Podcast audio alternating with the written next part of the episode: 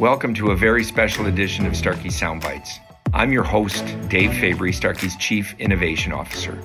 In celebration of World Hearing Day, I wanted to bring you a conversation that I had with Dr. Sarah Burdak, Starkey's Chief Audiology Officer, and Michael Scholl, our Chief Compliance Officer.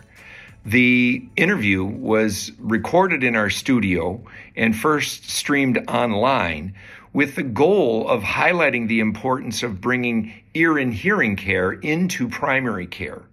We covered a lot of ground and we had a lot of fun, and I hope you'll enjoy it because we wanted to bring it to you, our loyal podcast listeners. I hope you enjoy.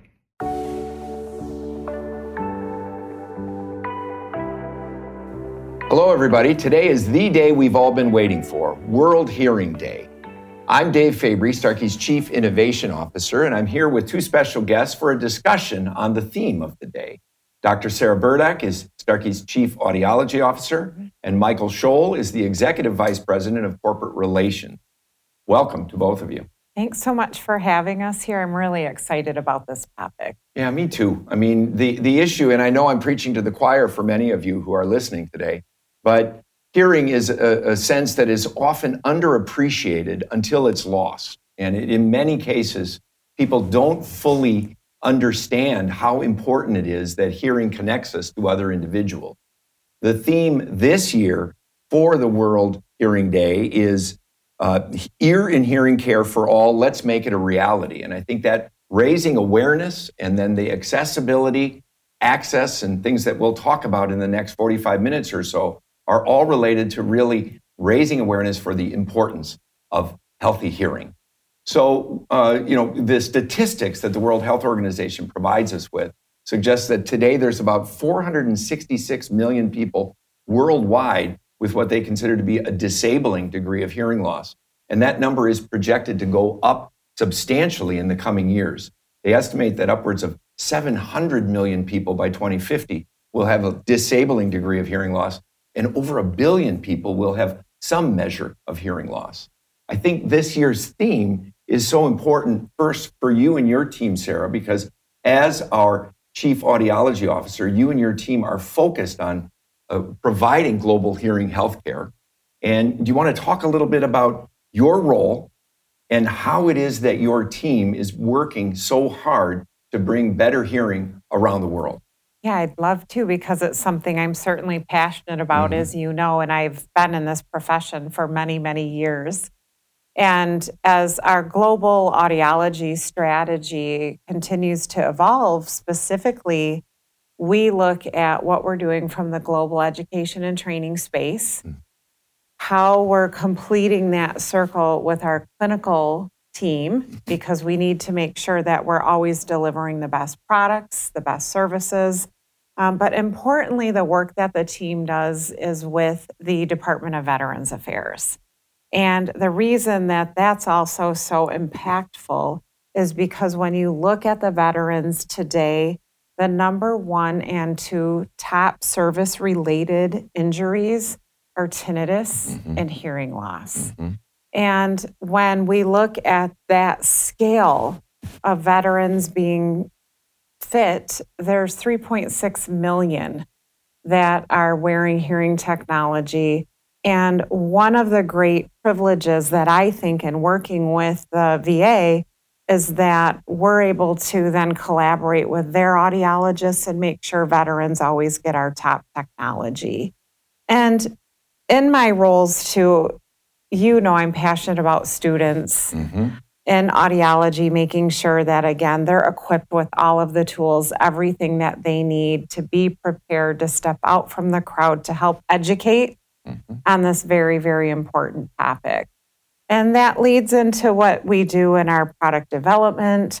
Um, we have the luxury, you and I both, of continuing to work with patients regularly, work with hearing healthcare professionals regularly. So that helps us always be connected to what we want to be doing in the future as well, mm-hmm. so that we can continue to pave the way for groundbreaking technology because we do absolutely know hearing is essential. And everybody here at Starkey fully believes that to hear better means you're living a better and more meaningful life.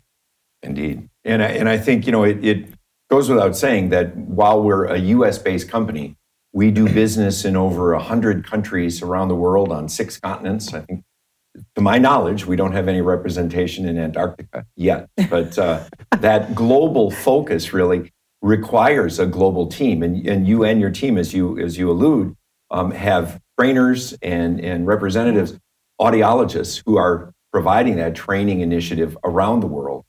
And that effort, I think, uh, can't simply be a US company then distributing to the world, but rather with the focus in each of those areas because hearing loss around the world has different uh, uh, initiatives in different parts of the, of the world where there are uh, uh healthcare contracts that provide hearing aids uh, in their healthcare system. And then, as in other markets, and we'll get to this a little bit with you, Michael, with uh, some of the changes that we've seen in US policy for the creation of over the counter sure. care I mean, it really is a global effort and one that, that can't be uh, underestimated in terms of the enormity of the responsibility to deliver outstanding outcomes around the world. Yep, I agree. We train thousands of hearing healthcare professionals on an annual basis so that they can go out and do their job effectively.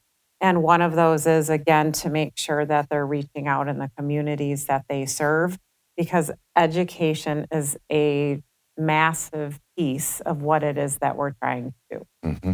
Indeed.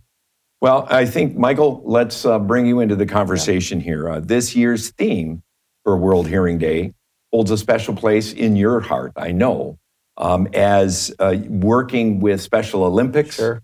Uh, talk a little bit about uh, some of the exciting things that have happened in the right. past year and some of the goals moving forward for uh, this partnership that Starkey has with uh, Special Olympics International? Yes, thank you, Dave. That's that's a great question. When we think about you know who Starkey is, who we are at the core, mm-hmm. it's about giving back. And this year's theme for World Hearing Day, ear and hearing care for all. Let's make it a reality. Um, our partnership with Special Olympics International is a perfect example mm-hmm. of what uh, you know what that means to us at Starkey. And Dave and Sarah, as you both know, you know, the partnership that we've entered into with Special Olympics over the last 12 months has allowed us to travel to their games in the United States. We're going to Berlin for the international, the, the World Games later this year. And at these games, we have an opportunity to help those individuals, those special Olympians with intellectual disabilities. We have the opportunity to bring hearing health, to bring our technology to them. And you know, Dave, you know, as as we've talked about, right? There are tens of thousands of Olympians across the globe. 88% of those Olympians have never had a hearing test. That statistic is just staggering to me. I think the number is 30,000 right.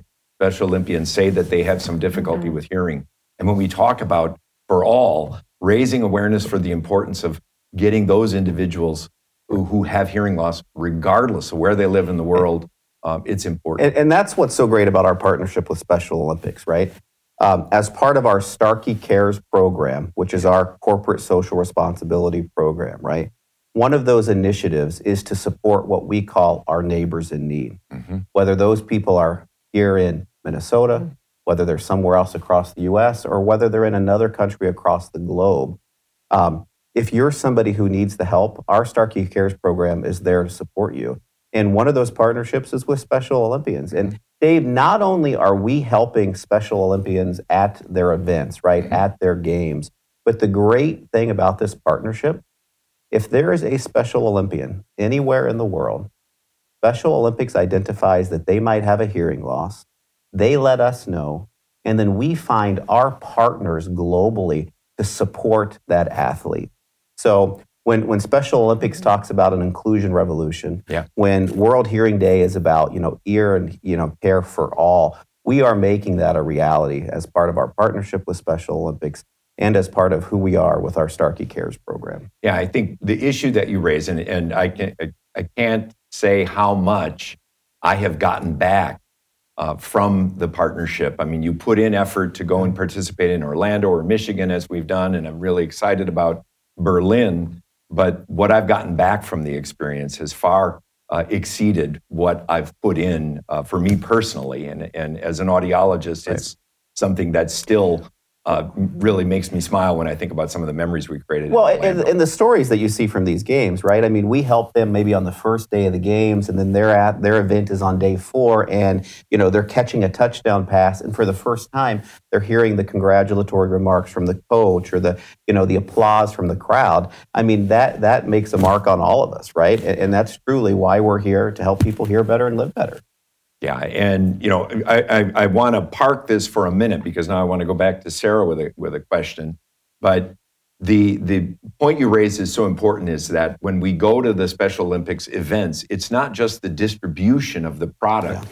but that connection with the community uh, worker who lives near their home, regardless of where they are in, in the world, because it is that combination of the technology and the professional who's going to ensure optimal outcomes occur.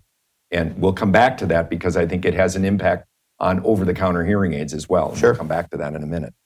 Um, Sarah, uh, as you mentioned, this uh, the World Hearing Day theme this year highlights the importance of integrating hearing care into overall health care and specifically within primary care as we know it in, in the US um, as an essential component, as you mentioned, of healthcare coverage in general. What can hearing care providers do to educate their local primary care physicians and nurse practitioners who are seeing individuals, aging individuals, as they begin to uh, experience some hearing loss? What can, what can uh, the professionals listening to this session do to interface with those uh, primary care physicians? Yeah, thank you. I think that's another great question and also is community based. For sure because I think mm-hmm. it's broader than even the local healthcare community. But I strongly feel hearing healthcare professionals need to be a part of that medical profile. For sure. And sometimes that means they have to work their way into it. Mm. And one of the things that I look at from raising awareness is what are the community events in your area? And it starts at the professional level, but it also starts at the patient and family level. So there are things even from doing lunch and learn events. And that's something that Starkey has a starter kit for to do lunch and learns, to again educate on the impact of untreated hearing loss, which can be significant, what you can do about it. A lot of times we're in situations when we're out and about and people ask me, I wouldn't even know where to go right. for that service. Or you go to Google. Google it. Google. Yeah. How many times, though, then are you talking about hearing technology and people have an old stigma yeah. and they're apprehensive to take action? So, all of that education, whether you're going to a community center, I strongly encourage professionals to be at health fairs, at senior centers, and really work their way into that primary healthcare community. Mm so that again they're raising awareness of what the impacts of untreated hearing loss are what somebody can do about it and where to go to take action. People are waiting far too long to do that and there's no reason that we continue to have this dated perception or stigma of hearing technology. It doesn't exist today and, and if I might, you know, Sarah, you're exactly right. Kind of from the from the ground up in the community and having those conversations. The other thing that we are actually doing, kind of from the top down, and Dave, you've you've participated in some of these conversations, but uh, within within uh, you know government and HHS, there's the U.S. Preventative Services Task Force, right? So this is an organization that um, they encourage physicians to talk about certain things with their patients, right? And we're having conversations that these primary care physicians should be talking about hearing loss and hearing health more than they're currently doing right? And if we get if we get some of these government agencies continue to educate them and encourage primary care physicians to talk about this right? Not only do you get it at the community level but you know the, the physicians are better educated and better trained to deal with individuals who mm-hmm. might have a hearing loss. That, that's such a great point and i want to dive a little deeper with both of you into that. I mean first of all according to the world health organization uh, ear and hearing problems are among the most common ones encountered in the community by people of all ages, and certainly with that aging population.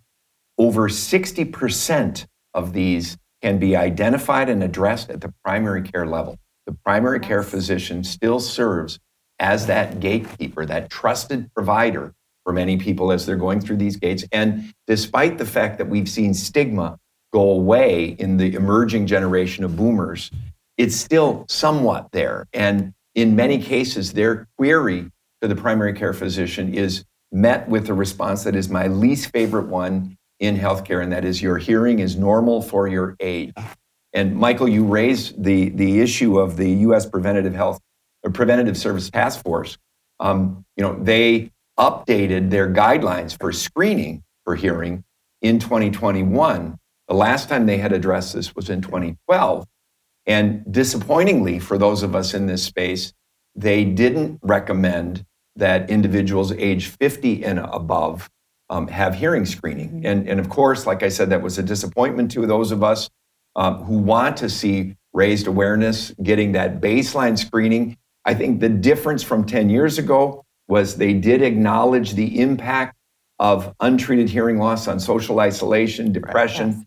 Possibly even cognitive decline. But you know, we need to get in those discussions because the primary care physicians do listen to what that preventative uh, task force. And, as, as both of you know, right, the research continues to evolve, right? We get it studies does. daily that show the importance of getting the, the screening at an earlier age. So, you know, even though they did update it, they may not have updated it to where we wanted them to mm-hmm. go. We are making progress. We are having conversations, and we will get to a mm-hmm. point where screening will be a routine part of, of that exam at 50, 55, 60 at those at those ages. Well, and if you look at that expectation, and the more we can talk about this and have these mm-hmm. discussions, we want even at the, the level of the patient for them to be asking yes. for these screenings right. because right.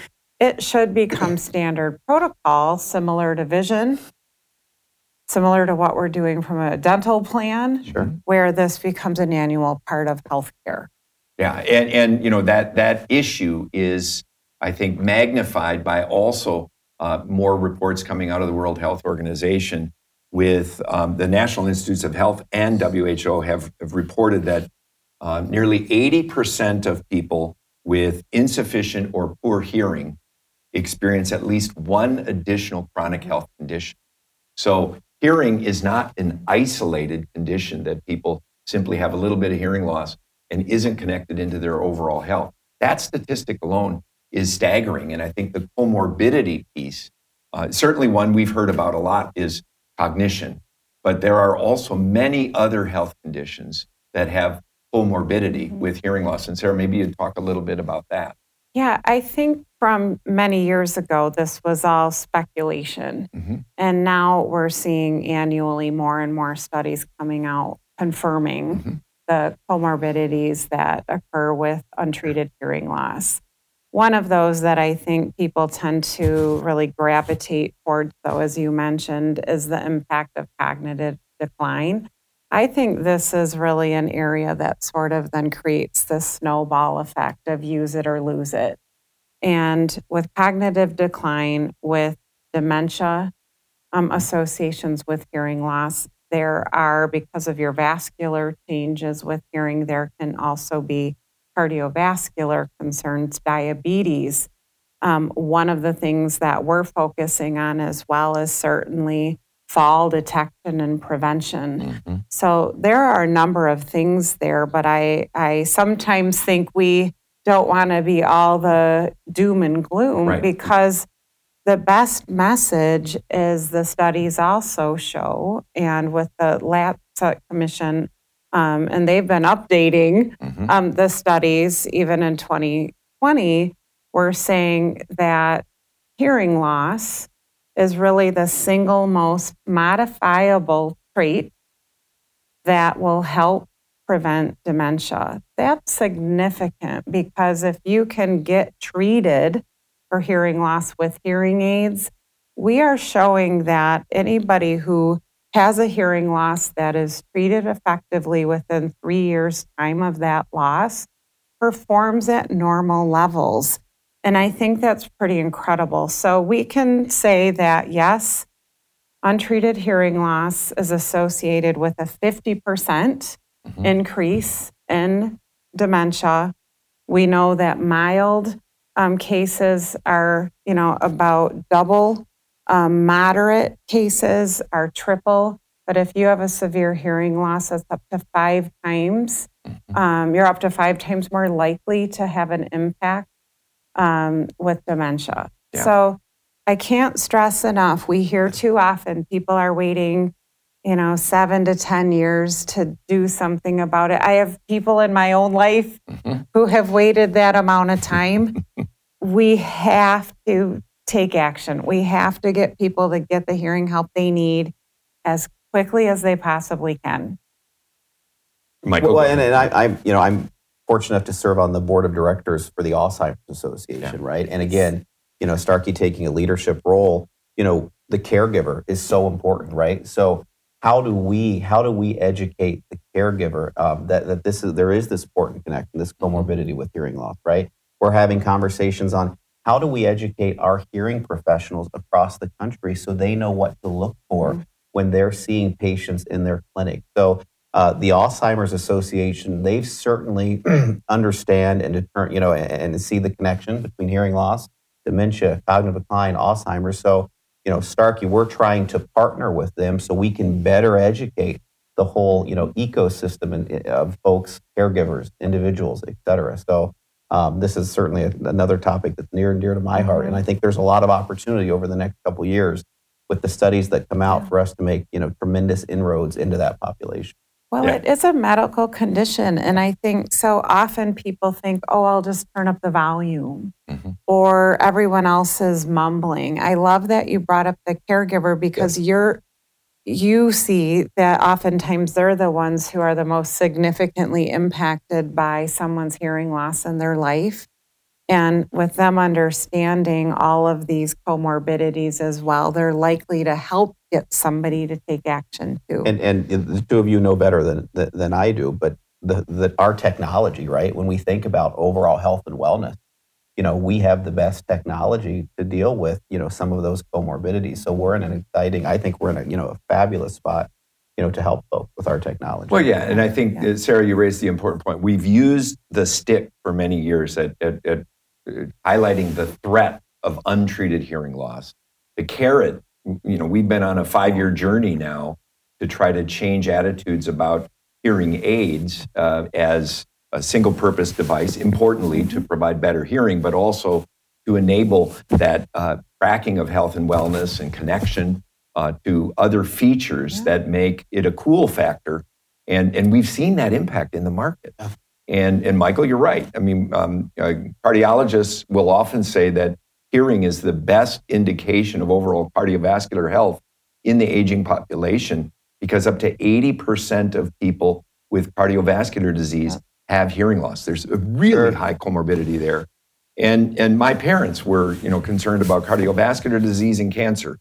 Boomers are concerned about cognitive decline. Uh, and one of the issues is we, we, the timing of this year's World Hearing Day theme, I think, is so important because we expect to see the early results from the ACHIEVE study, the Aging and Cognitive Health Evaluation in Elders study, multinational longitudinal study of over a thousand people studied over five years of time, to see uh, in, a, in, a, in a randomized population people that were treated with amplification and hearing solutions versus those who were merely uh, educated, not merely, but those who were provided uh, with other materials to age in place, but without the benefit of amplification. We expect to see those results this year, and we may see moving from correlation to causation. No one knows yet what the results are going to show.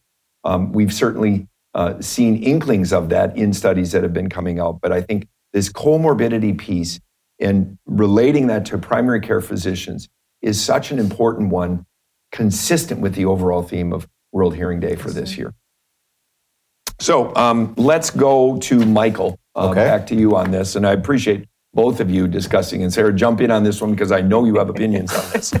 Um, in 2022, the FDA released its final regulations regarding OTC hearing aids. And one of the goals with OTC in this new category was to create greater accessibility and affordability sure. to hearing healthcare. Share with some of the behind the scenes, share some of that behind the scenes work that you've been doing for five, six years uh, on this topic as we've seen this go from the National Academies yeah. of Medicine and ECAS Committee, the President's Council on Science and Technology, into reality. Um, and, and, Dave, we have how much time? we have hours? Yeah. yeah. you know, I, I, I think, uh, you know, we, we've talked a lot, you know, kind of up through 2022 when the rule became final. But, you know, it started back with the key PCAST report, you know, a decade or so ago. Um, and then obviously in 2017, there was OTC legislation that moved through uh, both the, the House and the Senate. The president signed it into law. Uh, and then in uh, 2022, three administrations. Yeah, yeah, yeah. In November of 2022, the, the, the OTC regulation finally went into effect.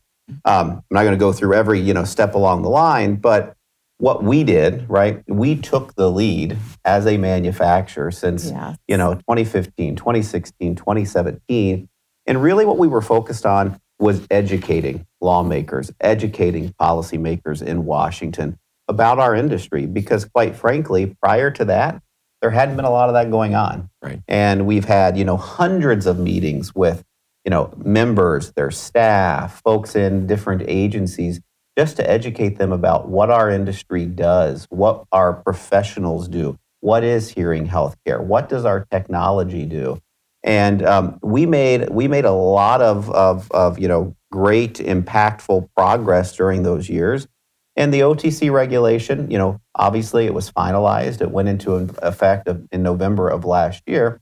And look, we said all along from the from the very first conversation that I had with a member of Congress on this, mm-hmm. We're not opposed to greater nope. access. We're not opposed to greater affordability. We want to ensure that the individual, that the individual with hearing loss is protected, right? And that hearing professionals can still continue to help these people, right? Because we believe hearing healthcare is best served, you know, by, through the hearing professional. So that was our focus. Um, and, and, I think we really did instruct the FDA and help the FDA discern, um, you know, a, a, policy that that you know we're all following now. Um, yes, we've got a few months. You know, OTC hearing aids have been on the market for a few months. Um, you know, I, I, don't know that there's this tremendous um, you know, uplift in in uh, you know sales of OTC hearing aids. But what I think is important, whenever you have the president of the United States, he did this on Tuesday. President Biden stood up before the Joint Chamber, right? He's talking about hearing health. He's talking about hearing aids, right? Whenever we can talk about hearing health and hearing aids and our technology and how we can help people, that's a step in the right direction. So what we've tried to do is we've tried to really focus our, our, our conversation with elected officials on here's the best way. We still believe it's through the hearing professional, but if we're going to have OTC hearing aids, let's make sure the patient is protected. And you know, we're seeing a handful of OTC hearing aids on the market. Yeah. Um, there are a couple of bad actors who are maybe you know making some products available they should not. Mm-hmm. We've seen some state attorneys general crack down on them. Uh, but at the end of the day, more access, better affordability. I think it's what we all stand for.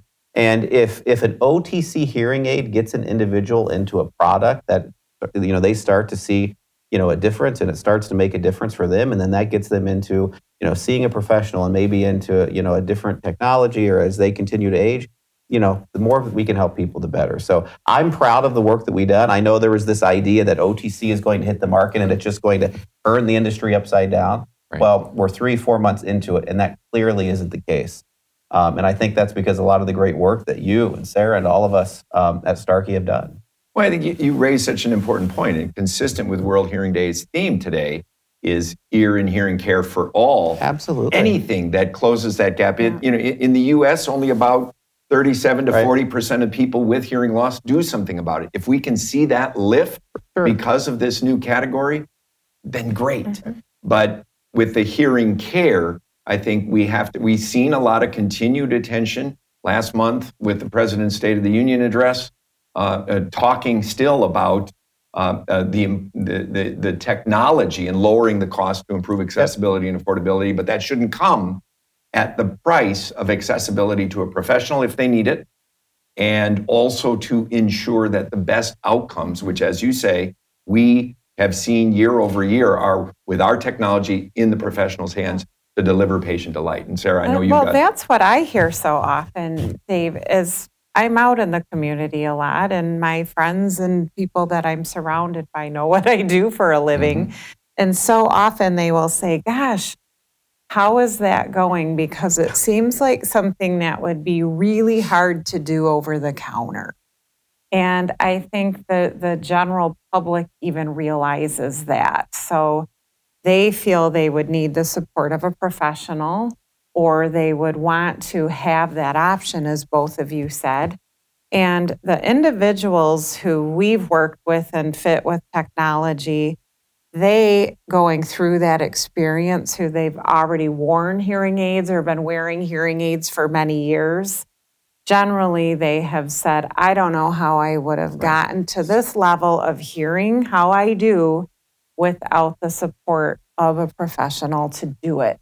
And so i'm still having a lot of those conversations so it's been interesting. So while i agree all of this helps raise awareness right I generally think people still think hearing is health care sure. and a, a medical um, concern, and they're interested in, in getting a professional recommendation. Indeed. And this new category creates more competition, and that is good. Uh, and uh, uh, that what was the word that uh, President Biden used uh, last month? Exploitation.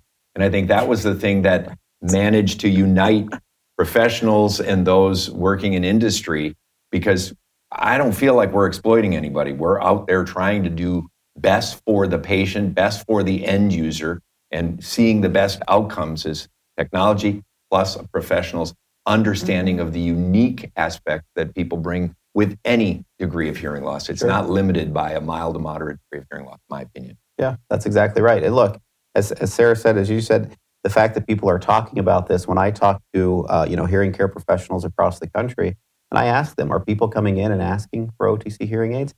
People are coming in. Mm-hmm. Generally, they've heard of them or they know of them, but it's a mm-hmm. conversation starter, yeah. right? And it allows the professional to have the conversation to determine what is the best solution for you and your lifestyle. So, um, I, I think that's a positive for all of us. Totally agree. And you know, let's right let's segue into the next question, and that is really related to uh, something that you and Starkey's president and CEO Brandon Sawalich uh, developed in during the OTC uh, discussions of listen carefully. Oh. But now talk a little yeah. bit about now. Okay, we, we're through that, but does that mean listen carefully no. is no more? No, no, that's that's a great. I'm glad you bring bring that up. You know, so listen carefully. We created over the last year uh, mm-hmm. as really a, a, a one stop shop for individuals with hearing loss, for hearing professionals to learn about what's happening um, across the country that might be impacting our industry, right? That might be impacting their profession. And and uh, you know, some of you may recall that uh, you know Medicare. There was a lot of discussion about Medicare. There's a lot of discussion about hearing protection, obviously OTC and and insurance coverage, et cetera. So we created a repository of, of anything dealing with, with that. And um, it's still up and running. And, and Dave, I might say it's it, it's as important now. I think so too. As we've as we've turned the calendar and we're looking at 2023, um, the, the the amount of legislation that's happening at the state level that impacts our industry is staggering. Yeah. I have seen in 10 or 11 states, Minnesota just uh, in the last few weeks where legislation has been introduced requiring um, you know the private insurance to cover hearing aid right? And there's some licensing legislation that's happening across the country. With the otc regulation um, as many of our, our, our, listeners may know right the definition of prescription hearing aid versus a non-prescription hearing aid right? Some states are dealing with that. Mm-hmm. um, we had a we had a, a perfect example in ohio um, one of our uh, one of the hearing professionals that we work with reached out and said, Starkey, uh, we're seeing legislation that's going to no longer allow uh, hearing dispensers to fit prescription hearing aids. Mm-hmm. What did we do? Well, within 48 hours, we were on the phone. We were talking to the authors of the bill. We got it changed. That's exactly how listen carefully is supposed to work, right? right? We can't be everywhere all the time. We can't monitor what's happening. But with a super local issue like that, right? When our hearing professional found out about it, they reached out, we went to work. And, you know, we've got folks on the ground who are keeping their ear to the ground, trying to identify things that might impact our industry. And then we're doing it at, you know, we're doing the same thing, trying to communicate with them about what's happening. So uh, at the end of the day, I think we all know with OTC and other regulations, regulators, elected officials, they impact the work that we do, right? They impact our industry. So again, this trajectory that we've built over the last seven years of trying to work with folks at the federal level, at the state level to educate them, you know, it, it's only that much more powerful when hearing professionals and patients mm-hmm. in their local communities are listening and, and, we work together to, to really make sure that we're educating and we're directing this legislation so it's best for that the person with hearing loss so it's best for the hearing professional uh, and then at the end of the day you know that's what matters most. Now today's world hearing day. Yes. Um, this is a u.s initiative uh, only at, at the moment. Yes. Do, are there Correct. any plans in the future to consider going global with? Yeah, you know, the, not not really. Right, we've okay. really been focused on on this as a U.S. initiative. Mm-hmm. Um, when you start thinking about individual countries, individual municipalities, it starts That's to become, you know, what we have done. And I'm again proud of the work that we've done. Is we have a network, right, globally. Mm-hmm. Of contacts and individuals that we work with as things do come up, right? right. There's changes, as both of you know, to the regulatory framework quite frequently mm-hmm. in some of these countries, in some of these areas. So we have individuals, we have folks that we work with on the ground, but not to the same specificity as we do with Listen Carefully. Perfect. Yeah. So so those in the U.S. listening to this who want to go to the Listen Carefully website, that's listencarefully.com. Right? Yep.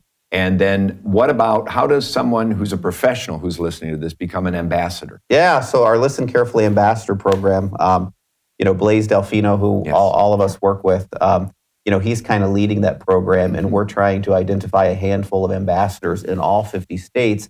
Those are our go to people, right? Something happens, you know, we, we kind of go to you to kind of lead the charge of what's ever happening in your state. And I think we're through uh, maybe about 25 states of identifying those ambassadors. But if you're listening and if you're interested, um, you can go to listencarefully.com and you can sign up to be a Listen Carefully ambassador. Because again, I can't stress how important it is. Number one, policymakers impact what we do. We are the manufacturer, right? We work across the country. But those of you who live in the state, live in your district, you you you represent your community. And at the end of the day, that's who elected officials and policymakers want to hear from, right? They want to hear from their constituents.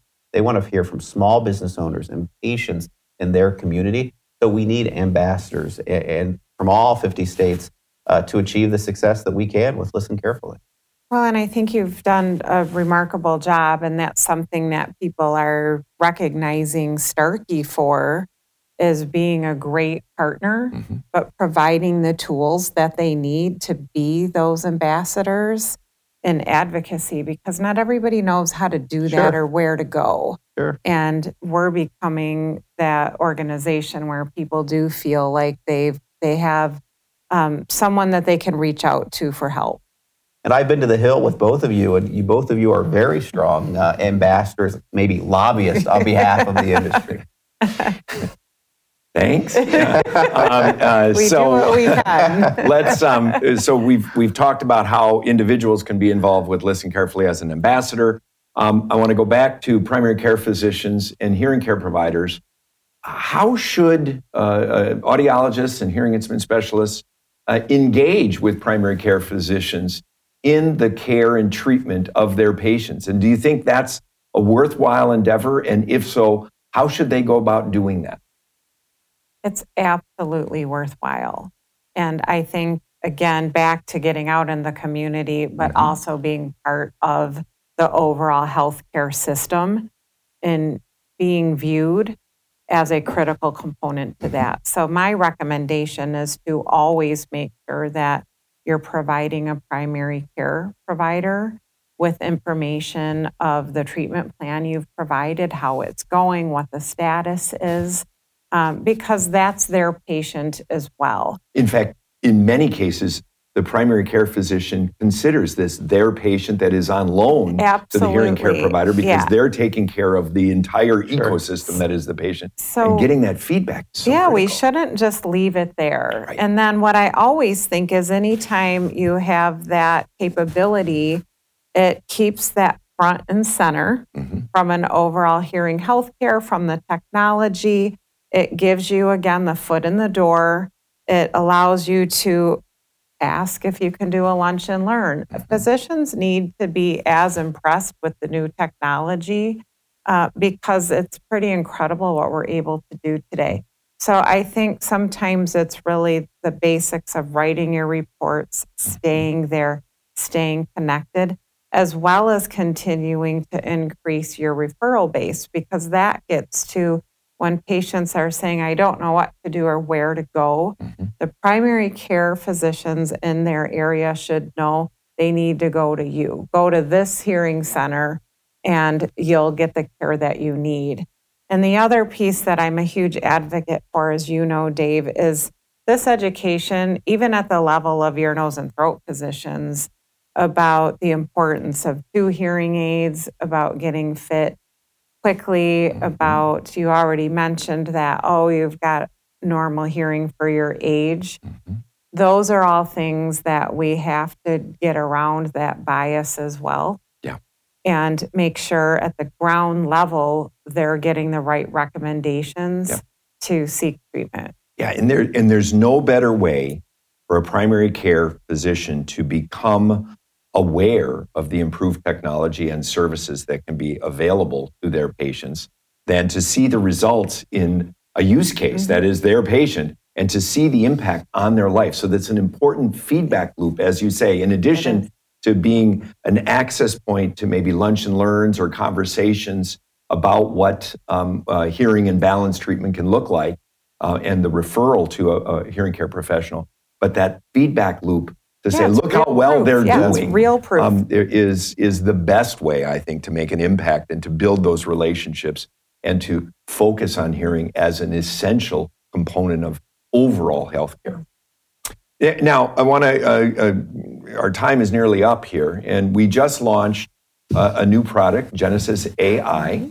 And we've talked about, Michael raised earlier, um, for five years, we've been on this journey to use embedded sensors so that we can monitor physical activity, social engagement, fall detection, which you talked about, Sarah. How can, number one, um, hearing care providers maybe share some of those data with primary care physicians?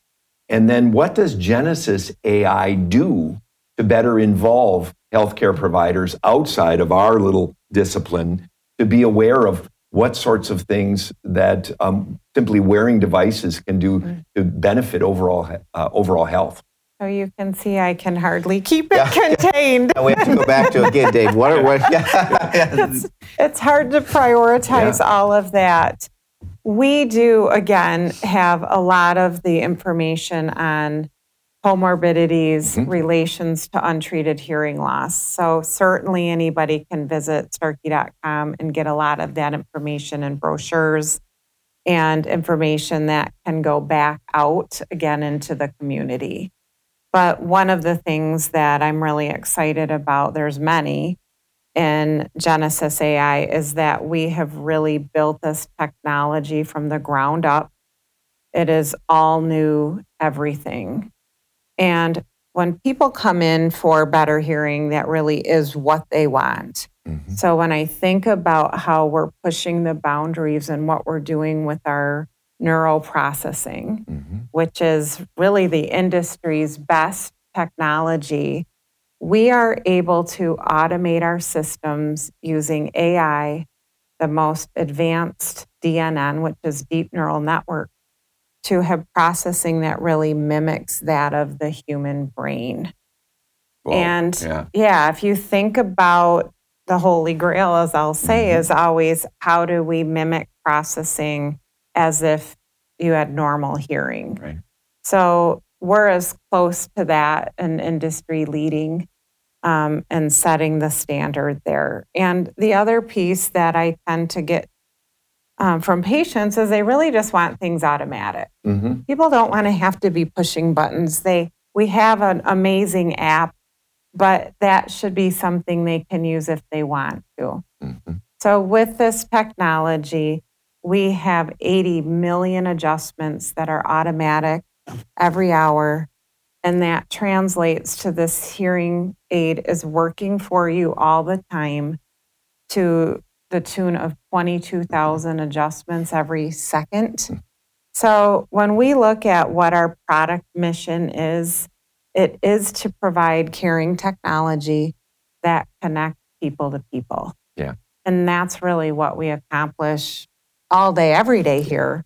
But that's what's meaningful about Genesis AI. Yeah, that's a mouthful. And It for is. those who haven't uh, experienced it yet, I'd encourage you to reach out to your to your rep or, or to look at the website and learn more about Yes. this, and then more importantly, see the impact it has on your patient. Now, um, one more thing, we do have some, in addition to the user app that a patient may use to control their devices.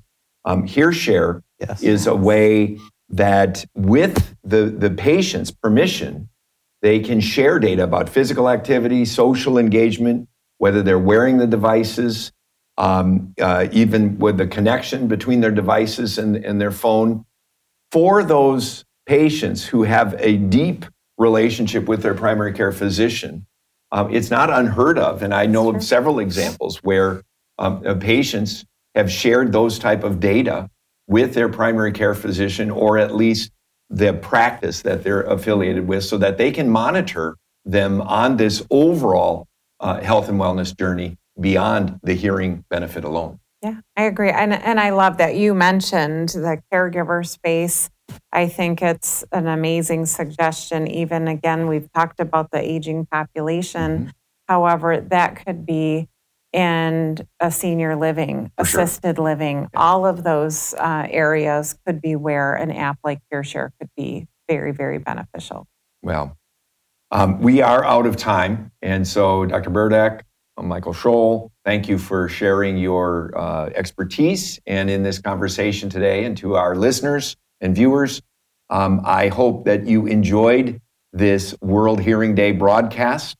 Um, uh, obviously, we're quite passionate about this. Uh, uh, alone, we can't do much, but together, we truly can change the world and make a small impact on this World Hearing Day to try to uh, meet the objective of this year's theme as well as the ongoing theme to raise awareness for the importance of hearing. So, thank you both for being here today for this special broadcast. Thank you, Dave. Thank you.